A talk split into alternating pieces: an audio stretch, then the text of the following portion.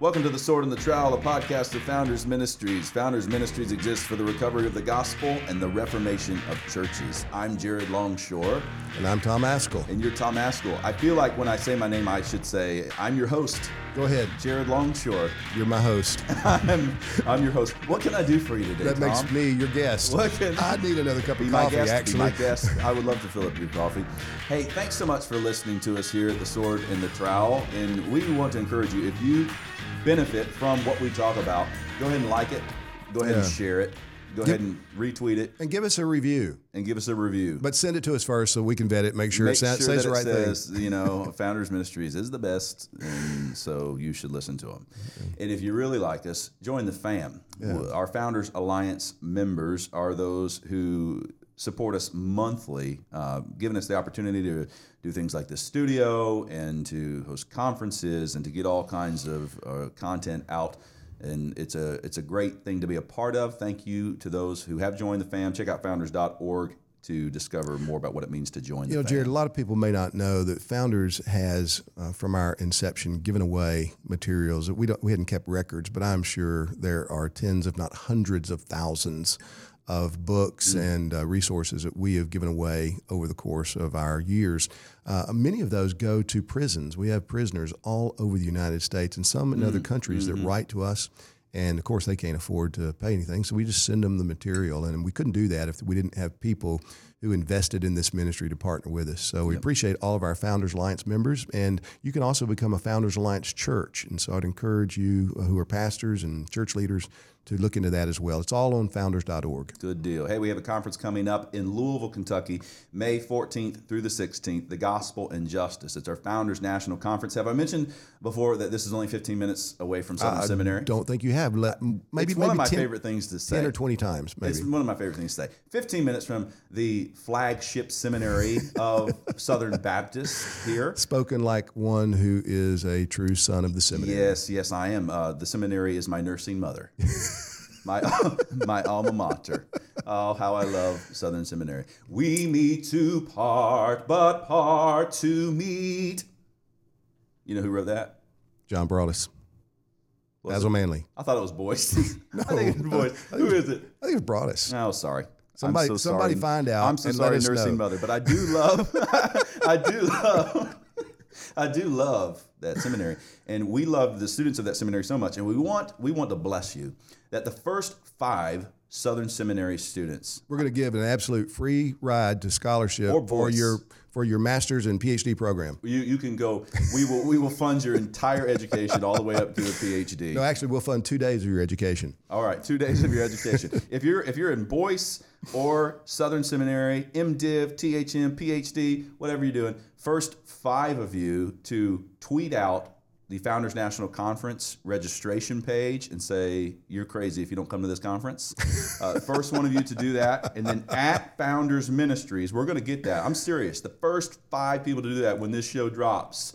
We've got we've got people. Hannah's gonna know. She's gonna check those, and she's gonna send you an email. She's gonna connect with you, and you got a free registration to the Founders National Conference. Which Conference. you're probably going to need if you call a bunch of people crazy. May 14th through the 16th. That's right. Okay. Hey, we want to talk about something very important here in the first segment. We want to talk about the Equality Act. This is something that's going on right now in our society, and it gives us an opportunity to understand uh, what's going on in the world and how Christians should live in light of what's going on. Isn't equality good? Equality is a good thing. It's a good thing, and um, but this act is not a good thing. I like to call this Equality Act the Inequality Act. That's really what's going on here. But uh, this is something that Congress is working on right now. The House uh, I just had a meeting. It's um, it's in the committee stage. But what they're what they're proposing is an amendment or or an addition, uh, adding in information to the Civil Rights Act of 1964. So many people are familiar with that, uh, the whole civil rights issue. But but what's happening is we're wanting to tie in uh, SOGI. this SOGI. SOGI, sexual orientation, gender identity. I didn't even know that was a thing. That's It's a thing, man. SOGI. So we're going to tie in sexual orientation and gender identity to um, the provisions made in the Civil Rights Act of 1964. So if you say, hey, what's sexual orientation? What's gender identity? Rosaria Butterfield uh, has explained this, not, not to be crude to our listeners, but sexual orientation, Rosaria says, is who you want to go to bed with in the LGBT community, and gender identity. Fly on my forehead. Fly on my forehead. Get out I of here. think, you, I think you just lost something. there. You- Gender identity is is who you want to go to bed as. That's what Rosaria Butterfield says. She did not say that when a fly landed on her forehead, but that helps us know. Okay, this is the worldview of the LGBT community. Yeah. There's actually actually believing that that uh, we can become, I can go to bed as something other than what God has made me. So I'm I'm male, but I'm identifying as female, or I'm female, but I'm identifying as male, or some other kind of identity that is that is created. and, and this is grounded in what what's come about over the middle and latter part of the 20th century. I think it was Erich Fromm who first said that sexuality is a social construct, which is underlying a lot that, that whole mentality of mm-hmm. social construction and what constitutes that underlies so much of what's going on today under the name of social justice. Right. So, so Nadler, uh, during the committee hearing, that's you can find this on the internet. Uh, he was opening up. He's for this. Um, This is Equality Congressman Nadler. Act. Yep. He's for. He's the chairman of this committee. This is what he said: All forms of discrimination are tied together, and we must address them together. If a black lesbian couple is denied housing they otherwise qualify for, it is nearly impossible to tell if they were turned away because of their race, their gender, or their sexual orientation.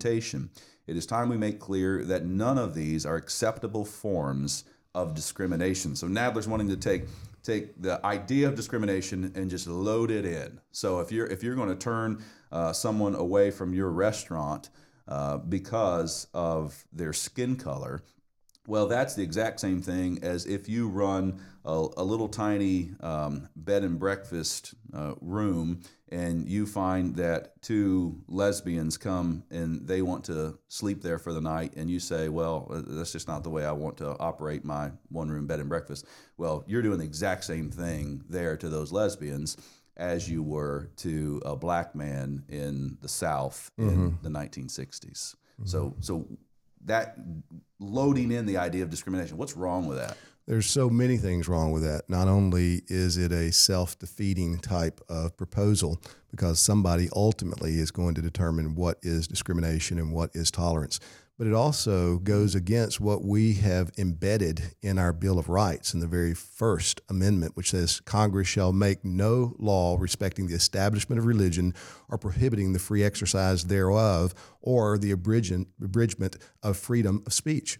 And so, if this law passes, this amendment to the Civil Rights Act passes, then the First Amendment will be undermined by that because we will be required to refer to people by their chosen pronouns. Uh, we will be required not to exercise our religious convictions in how we run our businesses and how we conduct our um, relationships and how we talk, because the law will now say, no, no, you you don't have that freedom. hmm There's so there's so many tentacles to this particular Equality Act, and it, seems like there there's different ways Christians are going to want to address it. Um, what I've seen is the vast majority of Christians online are standing against this, saying this isn't a good thing. But I think we have to say, why is it not a good thing? You went back, you said something about uh, somebody's going to be discriminated against, and that sounds like kind of a radical statement. Now people are going to whoa, whoa, whoa, whoa, no, we're not, nobody wants to discriminate against anything. But it seems eh, when you're talking about society, there are going to be certain advantages for acting in a certain way, and there's going to be disadvantages for acting in another way. And we do to acknowledge that this this is just the way society works. The way God made the world. This is the way God made the world, and we're experiencing right now with with Obergefell, and if you can track it all the way back to Roe v. Wade, but Obergefell most recently is is a legal shift that, that is not an aimed at equality. This isn't a, this isn't something that's resulting in justice in the world, but it is something that's changing the way that the system used to work. There are now advantages given uh, that were not given before, and there's disadvantages that were not before, and that's going to continue to happen. But but I'm interested in the philosophy that's underneath all of this. I, I see things here in this act when you, when when someone says, "Well," you, are discriminating against me because of my gender identity, uh, who I go to bed as, or who, say, I live as.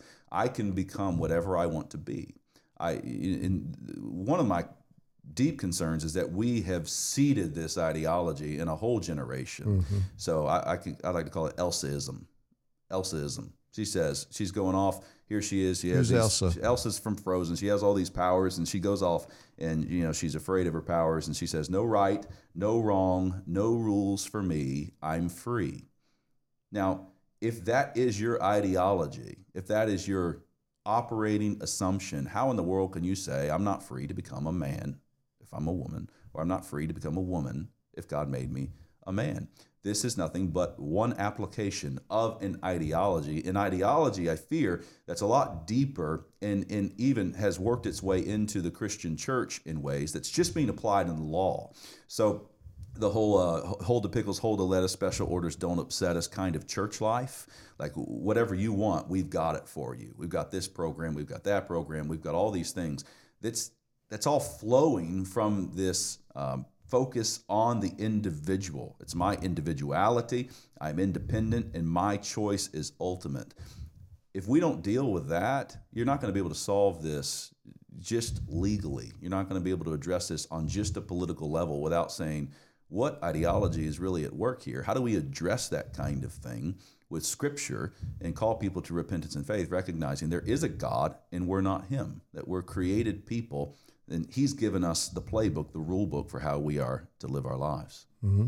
Genesis 1 1 comes back to that. God created the world. We belong to him. We are here for him. And then there's a second element to it that we have as citizens of this country because we are in a position where we have rights recognized by our Constitution. We have been given authority recognized by our Constitution. So, in one sense, I like to think of American citizenship making us citizen kings. And if we go back and see what the Bible requires of kings, how we are to rule in the best interest, interest of our subjects. And for us as Christians, we are to love our neighbors mm-hmm. as we love ourselves. So, what's the most loving thing for our neighbor? It will not be loving for our neighbors if this Equality Act passes, mm. no matter how much they uh, uh, use language in order to make it sound like this is mm-hmm. really a good thing. We just want equality for all. Well, that is not at all what is going on. I mean, th- th- this is a, a, misuse of language. So, as Christians, I think out of neighbor love and out of a recognition that this is God's world and God has mm-hmm. positioned us in this country with rights and responsibilities and opportunities, that we ought to seize them. So, I'd encourage every Christian to write uh, his or her congressman and let your will be known on this yep. and to get to, up to speed on it and speak out on it. Yeah, this is God's world. That what you just said there is very very helpful because I, am also concerned that many Christians are, are thinking, well, we're the church and they're not coming for the church they're not saying through this act that you're going to have to hire a transgender pastor mm-hmm. at your congregation. One of the one of the people that were giving testimony explicitly said the spaghetti suppers at churches, you guys can keep doing your spaghetti suppers. Oh, little little spaghetti suppers. Well done, little yeah. little churches. As stay, long as you do it inside the four walls of your right building. there in your corner. And, yeah. and many Christians don't know what to say to that. They think, yeah. well, I'm not trying to Christianize anything. I'm just I'm just kind of given here to churchianity rather than Christianity. I'm, I'm just concerned as long as I have the freedom of worship, which was was language coined by our civil authorities not too long ago. That mm-hmm. started to work its way into our vocabulary, rather than the full exercise of religion that says no this is god's world. And and therefore the, the the church needs to be on offense not just on defense. We do need to play defense. That that's something we're supposed to do. But jesus told us to go out into the world and to make disciples. And that means that um, yes when when we're living christianly in the world and you see people trying to hedge on that trying to trying to shut people up out there and just say, just keep it in the four walls of your church. That's not a good thing. That's not love to people. That's not serving the advance of the gospel and the Great Commission that Christ has given us. So, uh, you know, we can't all just analyze all the details of this, but I would encourage Christians to to make yourself aware of what's going on in the world, particularly this act. Think about what's underneath of what's going on here, and uh, pray that God would give us the courage to address these truths in a, in a loving spirit. Founders Ministries has been able to do what we've been doing for 35 years because people have joined with us and become part of our family. Today, I'm inviting you to become a part of the Founders fam as well. Become a Founders Alliance member. You can do this at different levels as you contribute to the work that Founders is engaged in. By going to founders.org, you can see that you can give at the trowel level, you can give at the shield level, or you can give at the sword level. And if you give at any level, we're going to send you a Founders package of materials. We have other exclusive material that we would make available to you as well as you contribute to help us build this ministry for the glory of God. Welcome to this next section of the Sword and the Trowel podcast. And in this section, we want to review a book with you and commend this particular book to you. It's Whomever He Wills, a surprising display of sovereign mercy. This book is edited by Matthew Barrett and Tom Nettles. Uh, the book actually came about in response to a previous book that was edited by David Allen and Steve Lemke. And Allen and Lemke took papers that were presented at the John 316 conference, and I forget exactly when that conference was, maybe 2008, 2009, something like that, and published those papers in a book called Whoever, Whosoever Will. And that book uh, basically is about soteriology, and it's an edited volume that has different uh, contributors to it that go after the doctrines of grace. And so they try to refute the doctrines of grace as they had done in that John 3:16 conference. And so Nettles and Barrett put together a point by point response. And this book mm. is wonderful. It's got some great chapters in it. Got an excellent introduction by Timothy George. And uh, you can find uh, uh, chapters. Let me just read through some of the titles of the chapters. Uh, you got Calvin's understanding of the death of Christ that Nettles does. You have The Glorious Impact of Calvinism Upon Local Baptist Churches by Tom Hicks. Steve Wellum has a chapter on God's sovereignty over evil, and Bruce Ware has a chapter on the compatibility of determinism and human freedom. Um, the book's excellent. So you, the chapters in of themselves, like most edited volumes, stand alone. And so you can just take these, and uh, if you're doing research or you want to have greater clarity on some aspect of the doctrines of grace, Whomever He Wills, A Surprising Display of Sovereign Mercy, published by Founders Press 2012, is a wonderful resource for that. So if we go to founders.org, uh, we can find this particular uh, book in the store. That's and right. As you mentioned, what strikes me is just a number of great contributors to this book. So um, this would be a good resource if we want to understand the sovereignty of God. That doctrine seems to continually uh, come under attack. So not only saying, hey, uh, I'm a Calvinist. I understand the sovereignty of God, but I actually know these doctrines well. I can understand them scripturally. I can defend them theologically. Uh, what a great resource. Hey, when we come back, we're going to be talking about uh, the law of God, how we are to rejoice even when we're persecuted. We'll see in just a minute. One of the most important issues going on in the world right now are issues over justice and social justice. So Founders Ministries is going to be holding a national conference in Louisville, Kentucky, downtown at the Seelbach Hotel, May 14th through May 16th, in which we're going to address these issues and seek to bring biblical clarity to all of the confusion that's going on right now. We are only 15 minutes away from the Southern Baptist Theological Seminary. And you can tell by my tie that it is a biblical spirituality tie, which means I am a PhD graduate of the Southern Baptist Theological Seminary. Believe it or not, I'm not the only speaker that's going to be there that is a doctoral graduate of Southern Seminary. Have four, four of the men who will be speaking at this conference are doctoral graduates of the Southern Baptist Theological Seminary, one of which is uh, Dr. Josh Buice, the leader of the G3 conference in Atlanta, Georgia. We're also going to have other speakers like Pastor Tom Ascol, who's the president of Founders Ministries and who has been heavily involved in the work of the Southern Baptist Theological Seminary throughout the years and the professors that are there. Dr. Tom Nettles, who is the former professor of historical theology there at Southern Seminary, is going to be speaking as well. So we want to have a big family reunion. If you're at Southern Seminary as a student or a professor, come join us. Drive 15 minutes downtown to the Seelbach Hotel, and we'll see you May 14th through the 16th. To talk about the law of God. We like to do that in this last segment uh, because we say with the psalmist, though, how I love your law." Mm. It's good. and uh, we want to follow it by the Spirit in Christ. And so, uh, what particular command are we looking at today, Tom? We're going to look at what Jesus said in Matthew chapter 5, verses 10 and 11 in his Sermon on the Mount. This is one of the Beatitudes, and it is a Beatitude that has a command in it. Blessed are those who are persecuted for righteousness' sake, for theirs is the kingdom of heaven. Blessed are you when others revile you and persecute you and utter all kinds of evil against you falsely for my name's sake. And then verse 12 has the command in it Rejoice and be glad, for your reward is great in heaven, mm. for so they persecuted the prophets who were before you. Mm. Is so, this why you're is this why you're always so happy? This is it. This is why why people always think that I'm just walking around full of joy. You walk around full of joy because you've been suffering all those no, it's it. You know what happens whenever you get uh, in the crosshairs of people and people criticize you or take advantage of you or lie mm. about you or whatever you tend to uh, be tempted, or many people are tempted, I am, to throw a pity party and to mm-hmm. begin to whine and think, oh, why me? You know, this is so bad. And yet, Jesus here specifically commands us to rejoice. It's interesting, isn't it? Why will Christians attract persecution, opposition, being reviled, mm. being spoken against? You know, what, what kind of Christian will attract that? One that's actually living for Christ. Yeah, a one faithful that's actually one. teaching for Christ. A, a, faithful one. Yeah. Somebody that takes God's word seriously, right? Mm-hmm.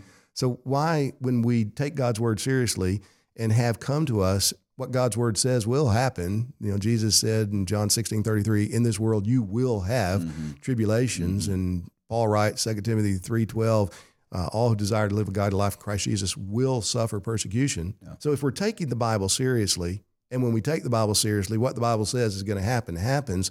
Why don't we take Jesus seriously at this point where he says, "Rejoice and be exceedingly glad"? Yeah, go ahead and rejoice. There's there's a couple things going on there because the the first is that you know that people should be reviling you. Mm-hmm. People should be reviling you and persecuting you and utter all kind, uttering all kinds of evil against you. And uh, I remember reading the New Testament and hearing that uh, all who seek to live a godly life in Christ Jesus will be persecuted. And I looked around at my life and I thought, hey, you know, what what's the exactly when does this happen? Like when when, when yeah. do people utter evil against me? When do I get reviled for the name of Christ? And um, I, you know, I think I realized there were there are truths in Scripture that I'm not really owning there's just things that I'm I, there, there's other truths that are perfectly fine and acceptable in this society. Um, and I'm talking about those, and so I'm in that sense I'm being faithful to Scripture. But there's there's some other truths over here that I'm just not talking about, and I'm not presenting plainly, clearly, like, as, what? like they're in text. Um, like uh, women be silent in the churches, right? Mm-hmm. Oh, whoa, ow, people mad at me all of a sudden. I, you know, I didn't know that. Um, you know, servants obey your masters, even the ones who are unjust. Hmm. What? Now people are upset at, at me about that. Hmm. Um, and and the list can go on. There's a there's a host of them there, but I realize we're just not dealing with them. Now, I'm not advocating being bombastic. I'm not advocating um, you know, getting real excited about just making people upset because you're telling them something that's hard for them to hear. None of that. Uh, but but just preaching the truth and living as a Christian and being willing to say this is what the Word of God says and this is how we're going to live. And we understand that they put our Savior on a cross because He did just that. He he he he was godly in an ungodly world. And he wasn't afraid to say this is the kingdom of heaven. And he wasn't afraid to teach the truths about the kingdom of god.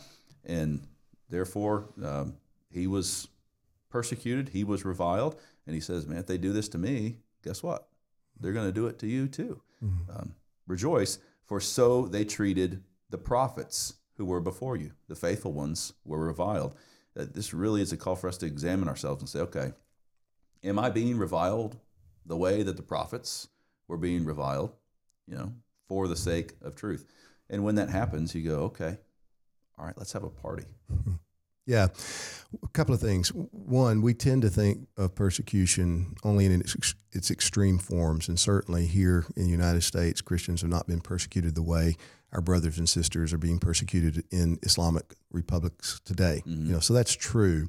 But persecution is not limited to those extreme forms. Jesus here in this passage ties it together with verbal abuse or misrepresentation, but he, he does so on my account, he says, in for my name's sake. So Christians acting like jerks and getting uh, called out because being jerks, they, they can't go around claiming Matthew 5, 10 through 12. Not being persecuted for righteousness' No, sake, no. you're being persecuted for stupidity's That's sake. right. Yeah, there's a difference there. But when you are being persecuted for righteousness' sake, because you're standing for Christ and you refuse to edit the Bible, or you refuse to uh, affirm inerrancy with your fingers crossed, but you're actually saying what the Bible says and you're unashamed of all of what the Bible says, and the reviling comes against you, or you are denied opportunities, or you have people lie about you, or use epithets against you mm-hmm. that are inaccurate. Especially ones that are like, oh, you're just being bombastic. Yeah, That's a wonderful way